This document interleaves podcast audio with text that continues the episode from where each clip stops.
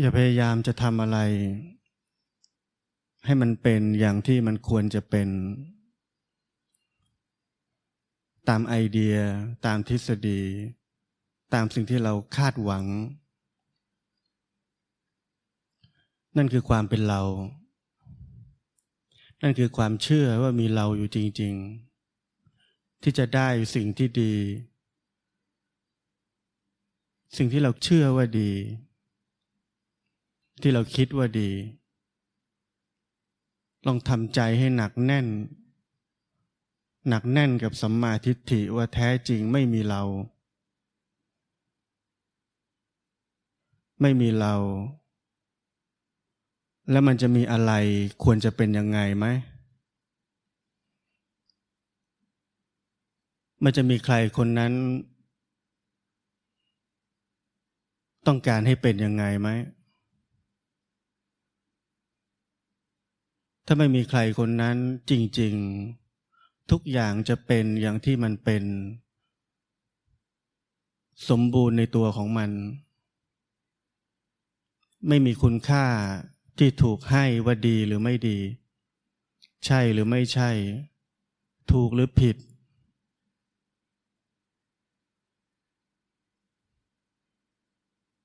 กระบวนการทั้งหมดเหล่านั้นคือ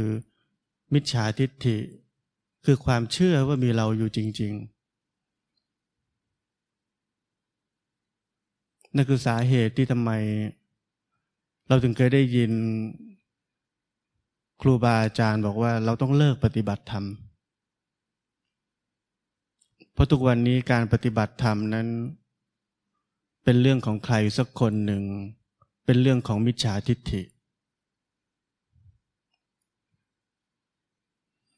คำที่สวยงามถูกใช้ไปในทางที่ผิดทั้งหมด จึงต้องพากันเลิก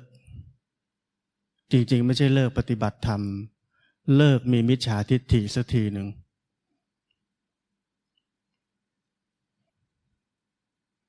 แค่เราเลิกแค่อย่างเดียวนี่แหละ ความถูกต้องมันจะเกิดขึ้น ทุกวันนี้เราพยายามทำให้ถูก นั่นแหละคือความผิด เราพยายามทำจิตให้ถูก นั่นคือความผิด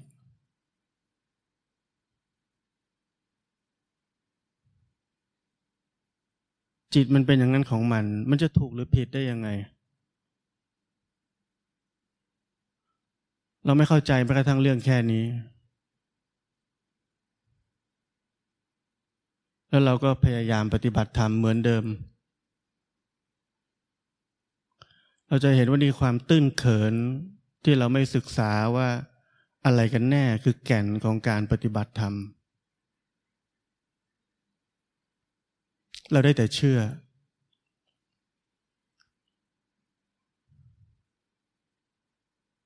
เราได้แต่เชื่อว่าจะมีหนทาง เส้นทาง ที่จะพาเราไปถึงความหลุดพ้น ไปถึงความพ้นทุกข์ ไปถึงนิพพาน ไปถึงที่ใดที่หนึ่งที่เป็นอมตะ เราจะกลายเป็นคนคนนั้น เป็นคนใหม่คนนั้น นี่ความเชื่อของเรา ทั้งกระบวนการคือเราเชื่อว่ามีเราอยู่จริง ๆ ตั้งแต่ต้น แต่ถ้าเราไม่มีอยู่กระบวนการทั้งหมดนี้จะเกิดขึ้นไม่ได้ กระบวนการของความเชื่อและผลจากความเชื่อนี้ จะมาลายหายไปสิ้น เพียงแค่เรามีสัมมาทิฏฐิตระหนักให้ชัดตั้งแต่ตอนนี้ว่าไม่มีเรา ไม่มีใครทั้งนั้น มีแค่การนั่งตอนนี้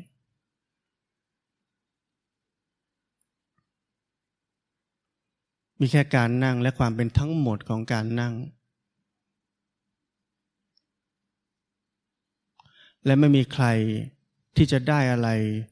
จากความเป็นทั้งหมดในแต่ละขณะของการนั่งนั้น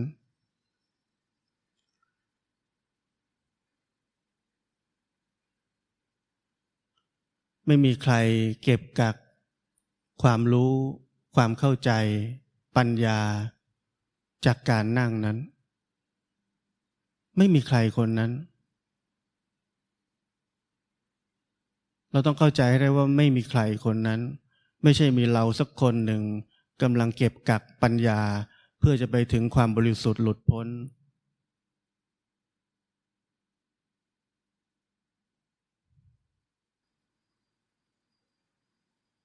เพราะนั้นการฟังธรรมการนั่งสมาธิ ไม่ใช่เรามาฟังหรือมานั่งเพื่อให้ได้อะไร เราฟังหรือนั่ง เพื่อจะรู้ว่าความไม่มีใครนั้นเป็นยังไง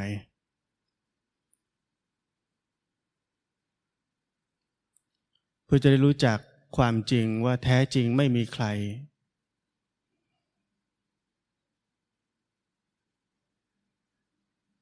ไม่มีใครต้องเก็บกักความรู้เอาไว้ ไม่มีใครต้องเก็บกักความเข้าใจเอาไว้ มันเหมือนเราหายใจ ตอนเด็กๆเราเคยเล่นมาเล่นแกล้งกันน่ะ เอามือไปปิดจมูกเพื่อนน่ะ ไม่ให้มันหายใจอะ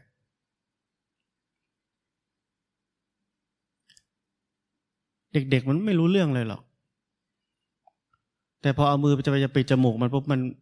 ไม่ให้ทำแบบนั้น มันบอกเดี๋ยวตาย ถ้าหายใจไม่ได้เดี๋ยวตาย มันรู้ได้ยังไง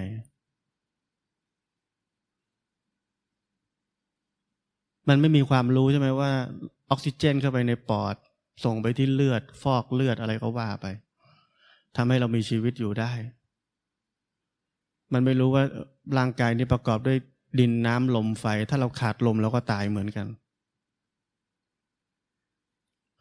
มันเป็นธรรมชาติอันหนึ่ง ที่มีอยู่ในสิ่งมีชีวิต ทุกชนิด มันรู้อยู่แล้ว เราต้องกักเก็บความรู้แบบนั้นไหมว่า ถ้าเราไม่มีลมหายใจเราจะตาย เราไม่ต้องกักเก็บ แต่เรารู้ว่าถ้าไม่มีจะตาย เพราะนั้นไม่มีใครจะต้องเข้าใจอะไรทั้งนั้น แต่ความเข้าใจมันมีอยู่แล้ว นี่คือธรรมชาติ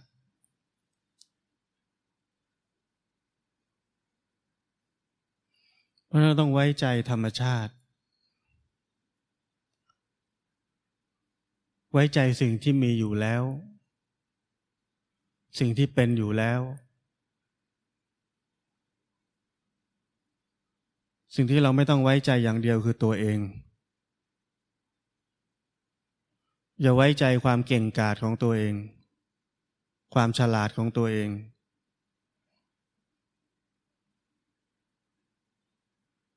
อย่าไว้ใจการประเมินให้ค่าตัดสิน ตามความคิดความเห็นประสบการณ์ในอดีตของตัวเอง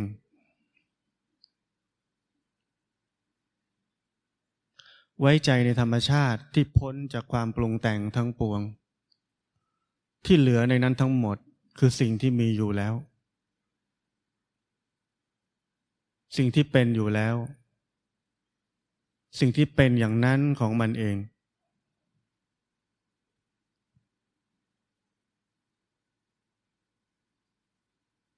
และไม่มีใครอยู่ที่นั่น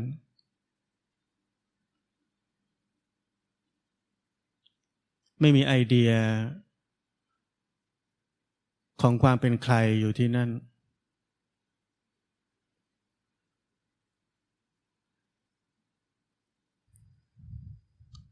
ถ้าเราจะเปรียบเทียบสังเกตไหมว่า ในตอนเริ่มแรกที่เรานั่ง เราแอบมีความพยายาม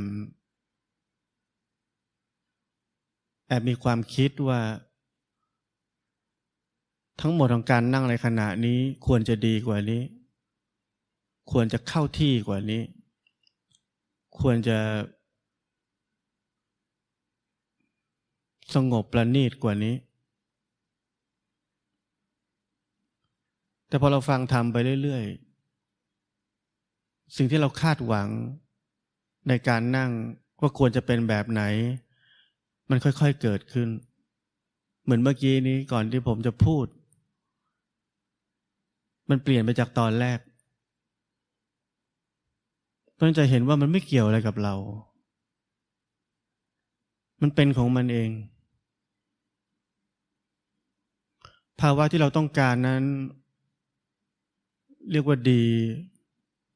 หรือถูกไหม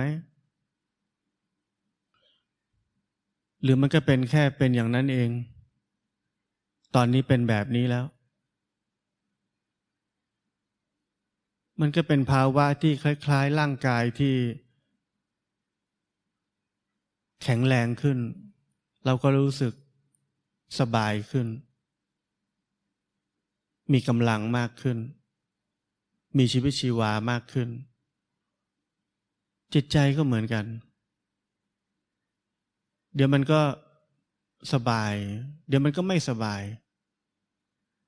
มันเป็นอย่างนั้น มันเป็นของไม่เที่ยงทั้งนั้น เจ้าอะไรกับมัน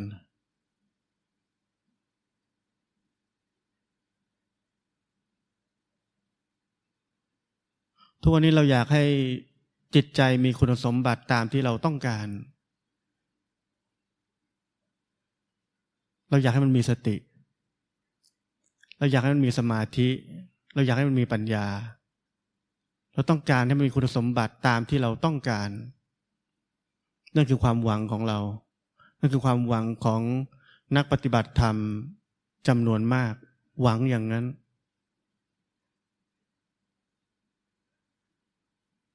นั่นคืออุดมคติของเราทุกคนที่เป็นนักปฏิบัติธรรมเราหวังอย่างนั้น แล้วถ้าเราหวังเราจะผิดหวัง เพราะจิตใจนี้เป็นอนัตตาคุมไม่ได้ มันเป็นอย่างนั้นของมัน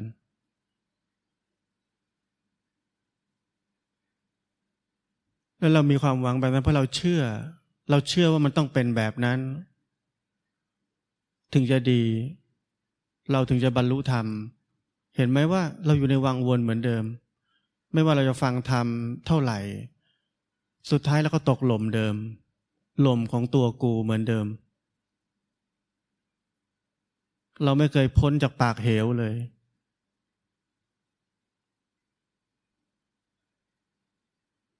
เราเข้าอยู่ในแวดวงของตัวกูตลอดเวลา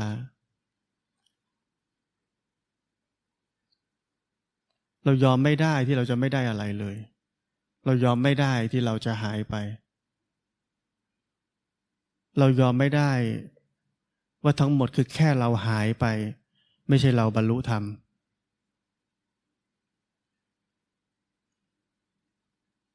ต่างกันนะ แค่เราหายไป กับเราจะบรรลุธรรม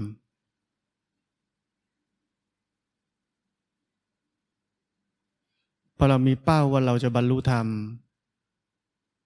เรื่องราวทั้งหมดของการปฏิบัติธรรมจึงเกิดขึ้น เป้าหมายความหวัง ความว่าต้องจะเป็นยังไง ควรจะเป็นยังไง ก็เลยเกิดขึ้นมันถ้าแค่เราหายไปล่ะ เรื่องราวแบบนั้นจะมีได้ไหม ต้องมีไหม หรือแค่เราหายไป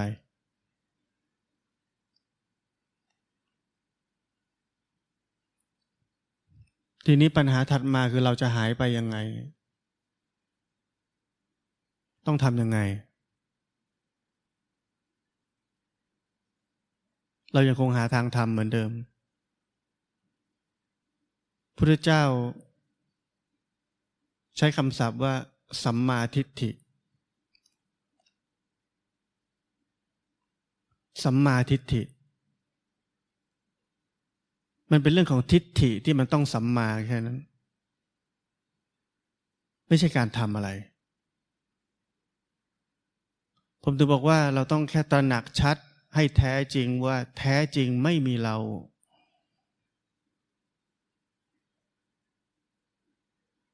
ถ้าจะไว้ใจอะไรไว้ใจความไม่มีเรา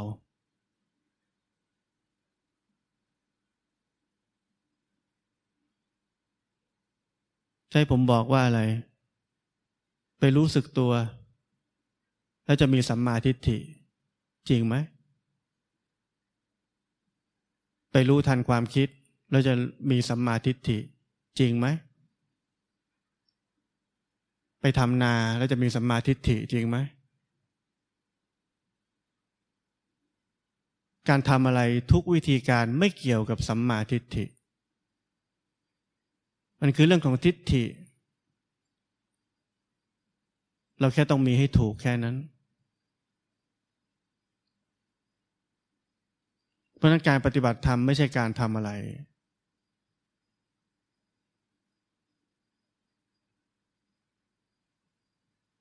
พุทธเจ้าท่านสอนว่าสิ่งที่บรรพชิตไม่ควรเสพ ในส่วนสุดทั้งสองทางคือ การมสุขะลิกานุโยกและอัตตะกิลมัฐานุโยก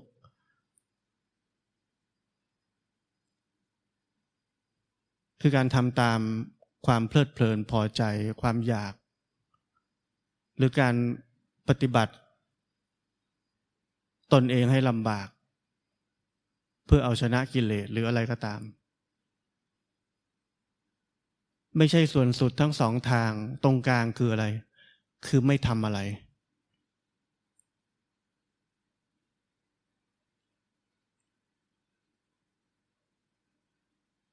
จะไม่ทำอะไรได้ยังไง ต้องพ้นไปจากความเป็นเรา พ้นจากทุกไอเดีย พ้นจากไอเดียที่เชื่อว่ามีเราจริง ๆ และนั่นคือสัมมาทิฏฐิ ตรงกลางนั่นคือสัมมาทิฏฐิ ต้องทำอะไรไม่สัมมาทิฏฐิสรุปแล้วเราแค่ต้องเชื่อมั่นและไว้ใจ กับความมีสัมมาทิฏฐิแค่นั้น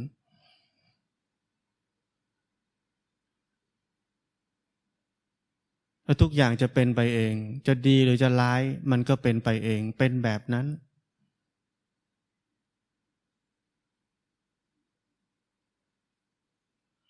มีโครงสร้างที่เราทุกคนควรจะเข้าใจ ผมจะค่อยๆอธิบายให้ฟัง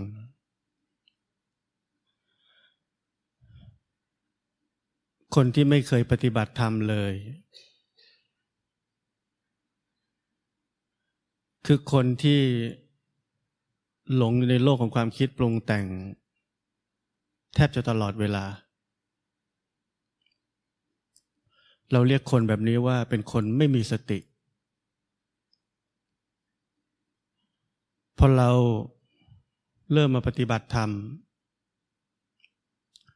เราเริ่มรู้ว่านั่นคือชีวิตเก่าของเรา ที่เป็นคนไม่มีสติ เพราะฉะนั้นเราเริ่มที่จะอยากมีสติ เราอยากเป็นคนที่มีสติ เราจึงพยายามที่จะปฏิบัติทุกอย่าง เพื่อที่จะให้เรา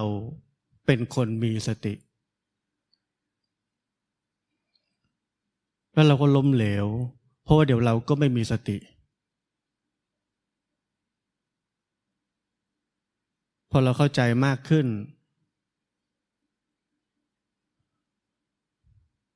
เราเริ่มเห็นว่าอ๋อสตินั้นมันเกิดเองเหมือนเรานั่งอยู่แบบนี้ บางทีเราเคลิ้มเคลิมอยู่ดีสติเกิดขึ้น กลับมารู้เนื้อรู้ตัวได้เอง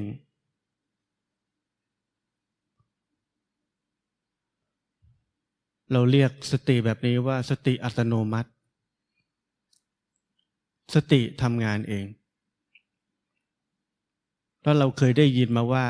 อันนี้แหละเว้ย สติอัตโนมัตินี่แหละ ที่เป็นคุณสมบัติที่ดีในการปฏิบัติธรรม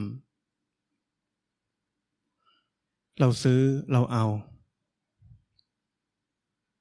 เราเชื่อว่าเป็นอย่างนั้น เราหวังว่าสติอัตโนมัติจะเป็นที่พึ่งของเราได้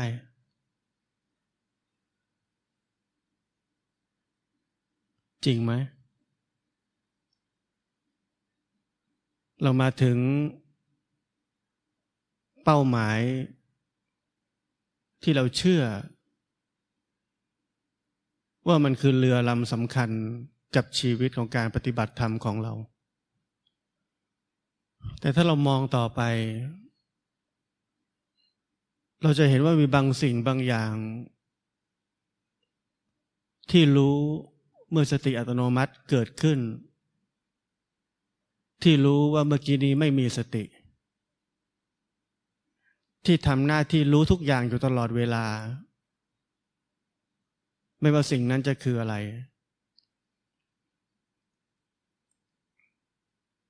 เรามาถึงจุดที่เราเชื่อว่าเราคือธาตุรู้นี่เอง เราไม่ใช่สติอัตโนมัติ หรือไม่มีสติหรืออะไรทั้งนั้น เราคือธาตุรู้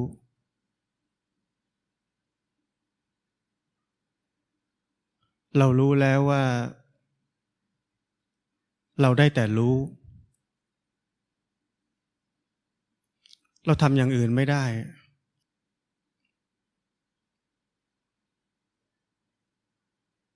เพราะเรารู้ถึงจุดสูงสุดแล้วว่า เราคือธาตุรู้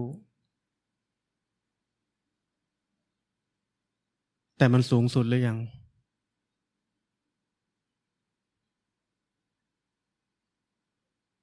มันใช่ไหม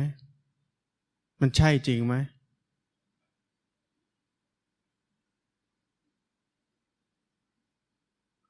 เมื่อเรามีไอเดียว่าเราคือธาตุรู้ จะมีไอเดียถัดไปคือ เราจะเป็นคนรู้ว่าอะไรกำลังเกิดขึ้น เรากลัวว่าถ้าเราไม่รู้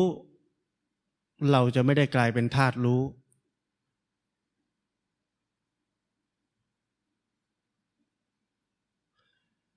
ทั้งหมดนี่คือเส้นทางของเราทุกคนที่พยายามปฏิบัติธรรม ยายามเข้าใจกระบวนการปฏิบัติธรรม พยายามจะมีจะเป็นจะถึงบางอย่าง ที่เรียกว่าจุดสูงสุด หรือความเข้าใจอันแจ่มแจ้ง ว่าตกลงเราเป็นอะไรกันแน่ หรือเราคืออะไรกันแน่ หรือเราควรจะอยู่จุดไหนกันแน่ ที่จะถูกต้องที่สุด กับกระบวนการที่เรียกว่าการปฏิบัติธรรม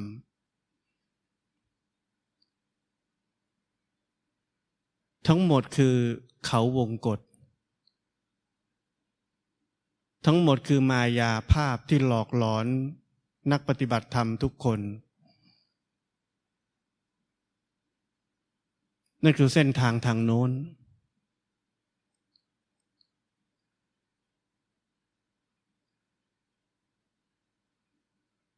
ตอนนี้ลืมทุกอย่างที่ผมพูดไปทั้งหมดเมื่อกี้นี้ ลืมมันไป ไม่ต้องไปวิเคราะห์สิ่งที่ผมพูดเมื่อกี้นี้ ตอนนี้ผมบอกว่า แท้จริงไม่มีเรา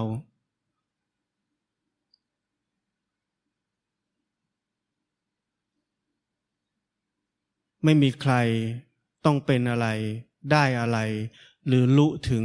อะไรทั้งนั้น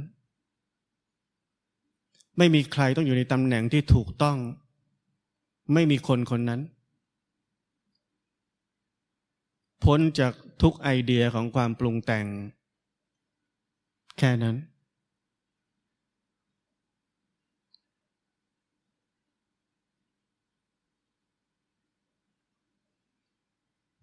เราจะเห็นว่ามันต่างกันโดยสิ้นเชิง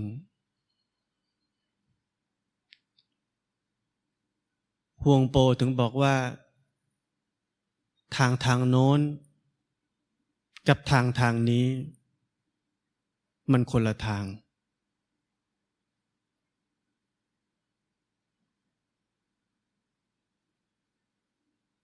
แต่คนส่วนใหญ่ชอบไปทางโน้น เพราะเราทุกคนเชื่อว่ามีเราอยู่จริง ๆ เมื่อเราเกิดขึ้นจริง ๆ ทุกคนต้องการได้รับบางอย่างสนองความเป็นเรา มันเป็นธรรมชาติของความเป็นเรา ซึ่งคือทางทางโน้น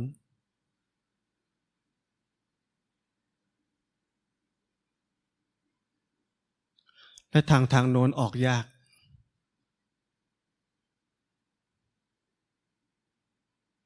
ที่ผมบอกพยายามอธิบายว่ายังไงมันก็แอบเชื่อว่า เราจะต้องทำอะไรบางอย่าง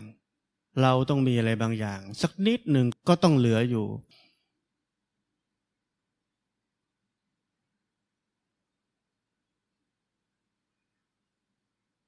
พระพุทธเจ้าท่านถึงบอกว่า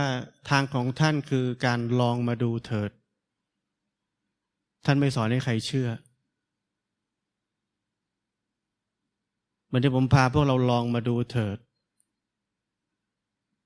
แล้วเราเลือกเอง เรารู้ด้วยตัวเอง